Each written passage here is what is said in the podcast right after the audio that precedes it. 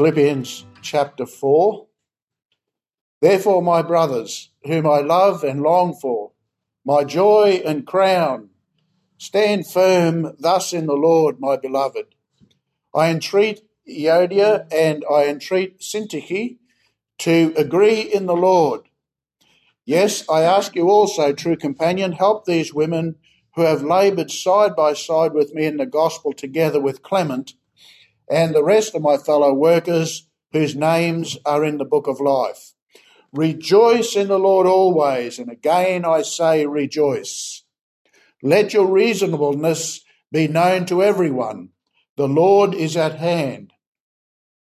Do not be anxious about anything, but in everything, by prayer and supplication with thanksgiving, let your requests be made known to God, and the peace of God, which surpasses all understanding, will guard your hearts and your minds in Christ Jesus. Finally, brothers, whatever is true, whatever is honorable, whatever is just, whatever is pure, whatever is lovely, whatever is commendable, if there is any excellence, if there is anything worthy of praise, think on these, these things. What you have learned and received and heard and seen in me, practice these things, and the Lord of peace will be with you. I rejoiced in the Lord greatly that now at length you have revived your concern for me. You were indeed concerned for me, but you had no opportunity.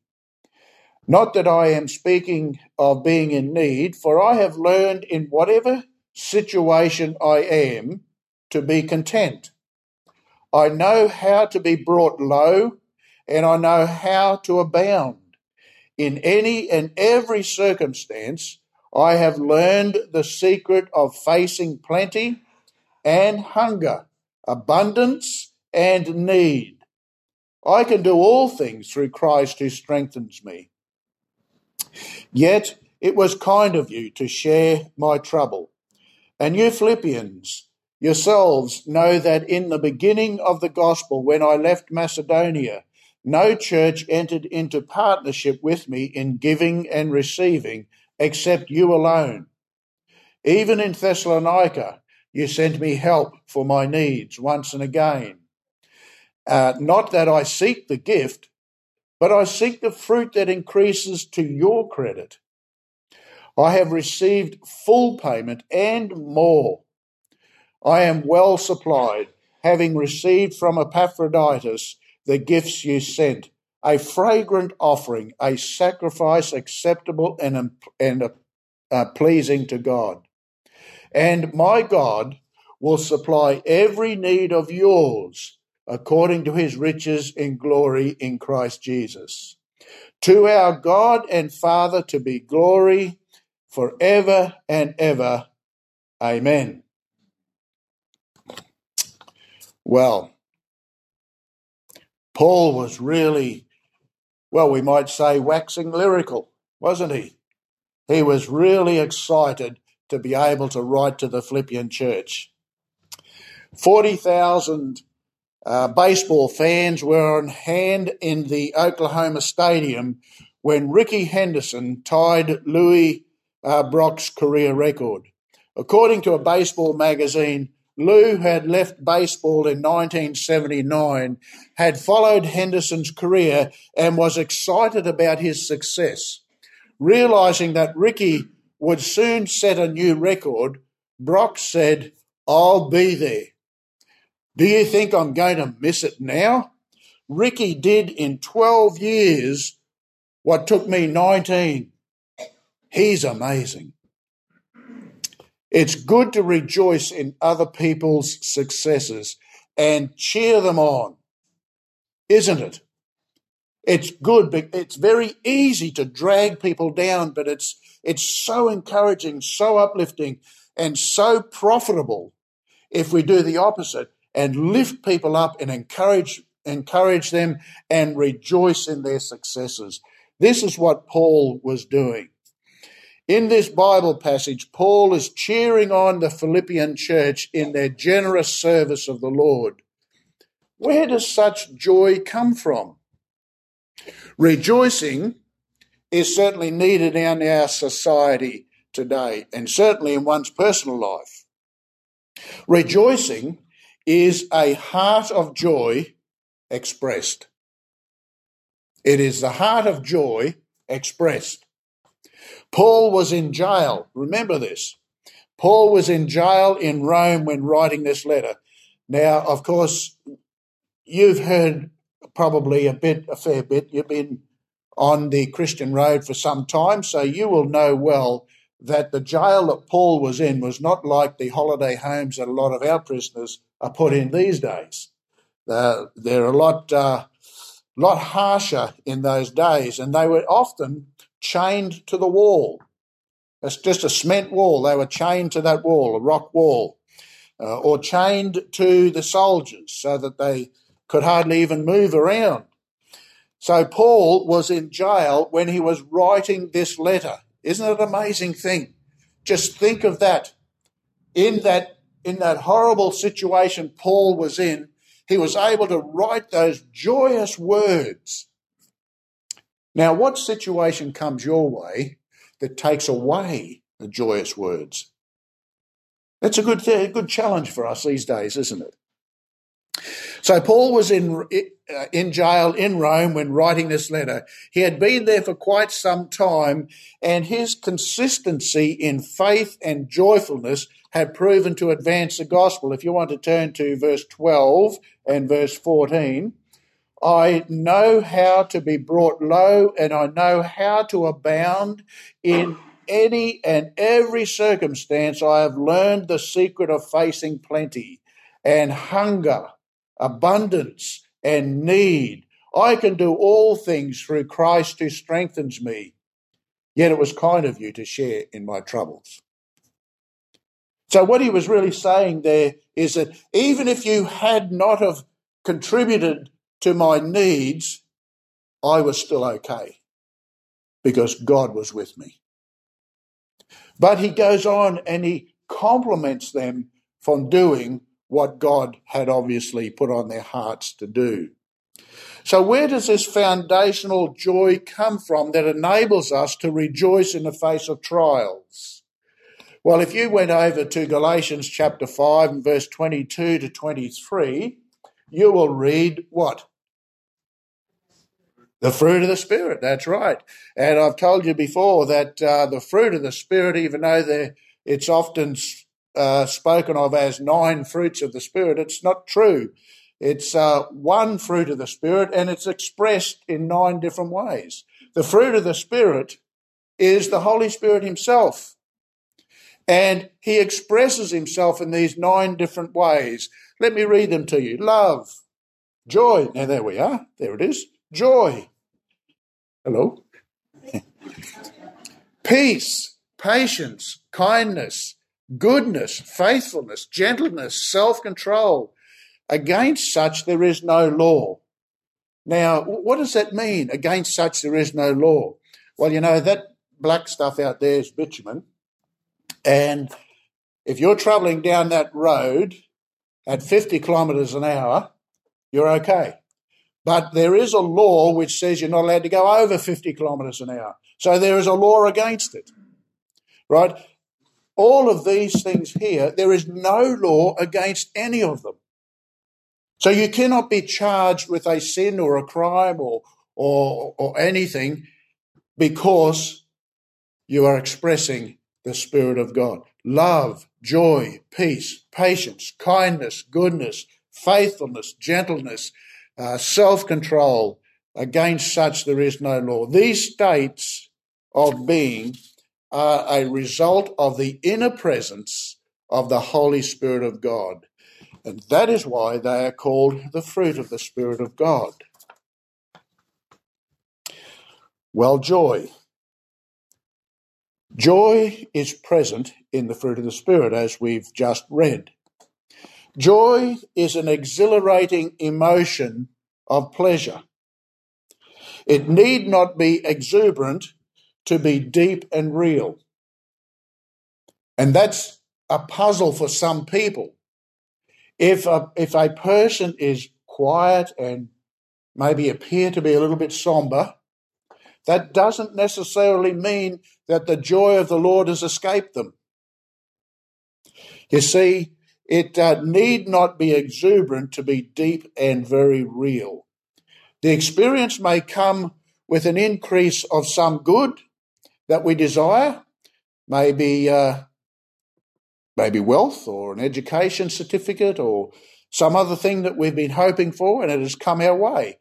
And uh, the joyfulness uh, fills our heart, and we're very thankful. And um, it may occur with the discovery of a higher value, as when we find the kindness that sorry that kindness brings more satisfaction than selfishness. And when we express a kindness to somebody, sometimes they're a bit surprised and they don't quite know how to respond, but we sense that they are being uplifted. And, and this is a good thing. This is a good thing. So we discover that there is a higher value. And of course, when a person is born again, there is a great value that they discover there that brings a great deal of joyfulness and rejoicing in their hearts. Uh, when I was born again, I was just so thrilled to think, wow, I didn't even know that I was lost. And I discovered that I was lost and that Christ had found me. And the rejoicing that was in my heart was uh, uh just amazed me for ages. The Bible affirms man's inherent privilege to enjoy things like nature.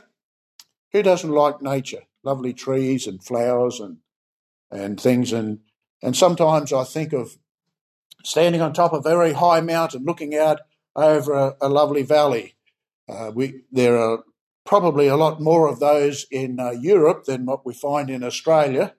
Uh, when we look out over some of our valley, valleys, there's probably a lot of brown grass and stuff like that. But when, when you look out over the uh, the valleys in, in some of the European countries, lush green, and it's and it's beautiful. So the Bible affirms that there is this inherent privilege to enjoy things of goodness, nature, music, and social activities. Who doesn't like a good social activity? It's good, isn't it? It's it's encouraging. Uh, because God has made us to mix with each other. Um, you might find this a little strange, but before sin came into this world, God said that there was something that was bad. You know what that was? Yeah. It is not good that man be alone. So therefore, it was bad that he was lonely. And he brought Eve, he created Eve and brought Eve to him. An amazing thing, isn't it? He has made us to be interactive with one another. So, uh, and these, uh, these natural joys that God has built within us are purified and intensified by the right relationship with God. A lot of those joyful experiences, I experienced those before I was a Christian, and I had thought I had lots of fun and so on. But when I'd become a Christian, those joyful experiences took upon themselves a very different nature. The New Testament recognizes that rejoicing as one of God is one of God's gifts. Jesus' birth was a source of great joy. You remember when the angels came and spoke to the shepherds in the field announcing the birth of Jesus. And uh, the term great joy was used in Luke chapter 2, if you want to see that sometime. Joy is also one of the fruit of the Spirit. Jesus explained the goal of his ministry that my joy might remain in you and that your joy might be full. And that's an astonishing thought, isn't it? I mean, think about your joy being full. That's what He wants for you. Um, God is not, as they say, a killjoy. He is not a killjoy because He wants your joyfulness to be full and overflowing that other people might know the greatness of God. Joy is deeply linked with the gospel. We spoke last week about the gospel and, and what it is. And uh, we were reminded that the gospel of Jesus Christ is not just tied to the cross. It begins there and it goes right out into our whole lives in every aspect of our lives. It, it, uh, it invades, if you like to put it that way, every relationship in our lives. So joy is deeply linked with the gospel because Jesus said that uh, he wants us to have his joy and that our joy might be full. Liberation from sin, recovery from lostness, and reconciliation with God move the spirit of praise in our hearts.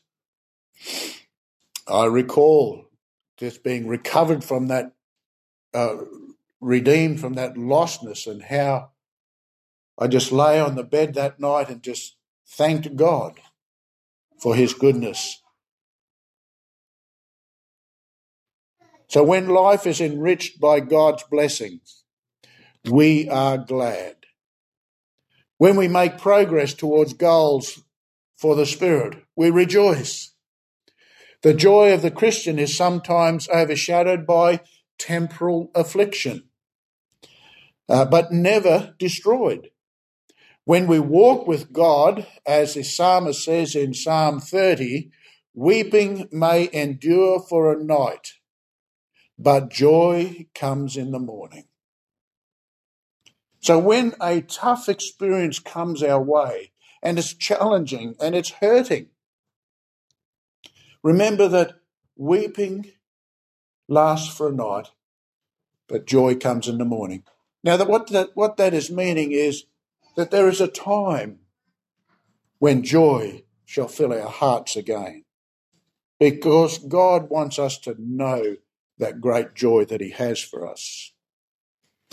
Because joy is an emotion, emotion, its intensity varies. At times, it may even be temporarily absent. But in Christ, we have a dependable source of renewal. Paul urges us, as we read earlier on, rejoice in the Lord always. And again, I say, we'll have to sing that song once again, won't we? We'll, we'll, we'll do a round as they used to do it years ago. And the prophet in Isaiah says, God is my salvation. I will trust. Therefore, with joy shall ye draw water out of the wells of salvation. This sounds like a song coming there. The wells of salvation. That's true. And that is a song. We, we have a song with that. And again, those who are leading, there's another hint. Have, have that one as, as a song too. So, uh, God is my salvation. I will trust. Therefore, with joy shall ye draw water out of the wells of salvation. So when the hard times come, remember that God has not vacated you. He is still there. And he says that the time is coming when the weeping will stop and the joy will be overflowing. The disciple is a man of peace peace with God, peace with other Christians, peace with his circumstances. Even though someone may be at war with him, he does not return it in kind. In contrast with Timothy and Epaphroditus, who are remembered for their faithfulness those two ladies we mentioned earlier in the scripture, Euodia and Syntyche, if that's how you say her name, they are mentioned for their disagreement. And it seems that uh, this was quite a serious problem in the church. because uh, Paul actually mentions them by name and uh, mentions their problem and encourages the leadership of the church hey, help these two ladies to lay the swords down, stop fighting, um, and bring about some unity in the body. And it may have been that they had some profile in the church and were setting a bad example.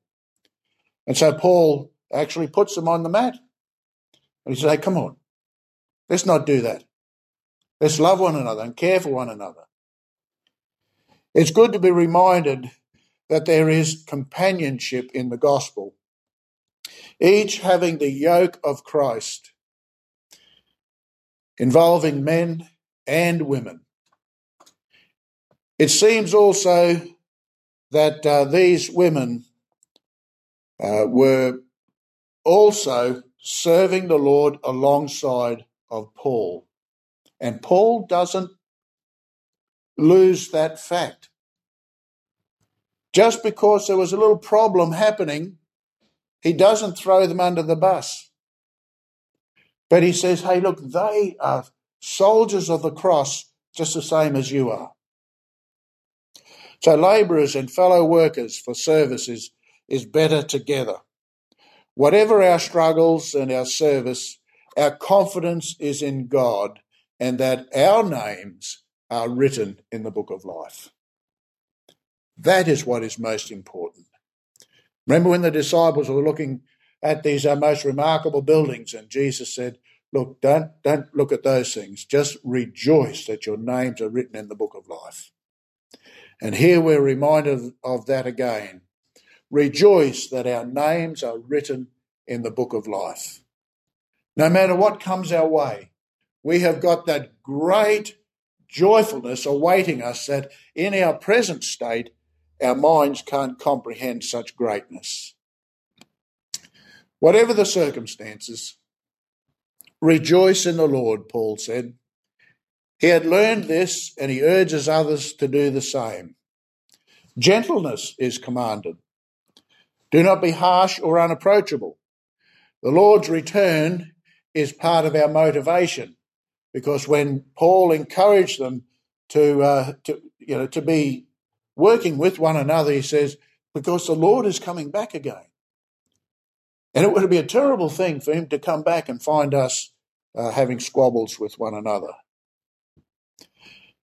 We notice here that there is the spectrum of Christian life in chapter verse 2, verse 3, verse 4, and verse 5. First of all, it's mentioned unity, how important it is for unity in the body of Christ. I don't know if you uh, recall some years ago in politics, uh, there was uh, a lot of turmoil. Not that there's not turmoil today, but there seems to be always turmoil, but there was particular turmoil within the party. And uh, some of the leaders of the parties were going around, uh, disunity is death. You remember, remember them going around saying that on TV? Disunity is death. Disunity is death. And so reminding all the followers of their party, stop squabbling. We're coming to the vote. Stop squabbling. So unity is so important, not just in politics, but in the Christian church. We need to be very careful that we maintain that loving connection with one another. And that brings about the unity that Paul was talking about. Then in verse 3, service. We are called not to sit on a shelf, but we're called to serve. We're called to find something that God wants us to do. And then in verse 4, there is the joy that comes with unity and service, and that joy. And then in verse 5, there is a gentleness in which the Christian operates in life. So there's the, the spectrum of Christian life its unity and its service and its joyfulness and its gentleness, its kindness. In the current times, uh, because there is a great deal of worry in the community, the Christian has an important healing influence. People are worried today. People are worried about their health. They're worried about their jobs. They're worried about how they're going to pay the bills. They're worried that their plans in life have been disrupted. How can I cope with all this going on? This is what people in the community are thinking. And the Christian has a very important healing influence. As Paul demonstrated while he was in that jail for a very long time, the stability of his faith and his joyfulness in God actually brought others to faith in Christ too. It was an opportunity for the gospel of Jesus Christ. And when people are expressing these um, these real hurts, these real fears, I mean, we wouldn't want to um, diminish the realness of them. And just as they are real in their fear in that sense, Christ is real in the hope that he can bring into their lives and the joy he can still bring into their lives. In verse 6, worried, worry is answered and replaced by prayer. Prayer is to be filled with thanksgiving, which must reflect and encourage an attitude of gratitude. Verse uh, 6, if you like to turn with it to me, with me, do not be anxious about anything. Now, there's a good challenge for us. We've got to set the example. Paul says, don't be anxious about anything, but in everything, by prayer and supplication with thanksgiving, let your request be made known to God. What are we thankful for? Well, anyone like to throw something at me?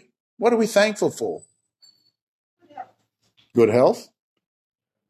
Yeah, but uh, I'm talking about in, in terms when a when a trial comes our way. What are we thankful for? God is still on. God is still on the throne. Sorry, exonerated. The air that we breathe. The air that we breathe. We're still alive. We're still above the ground.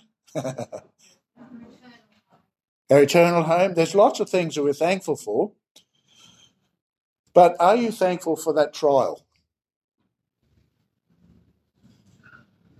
Are you thankful for that tribulation? Are you thankful for that pain? What is it reminding you of?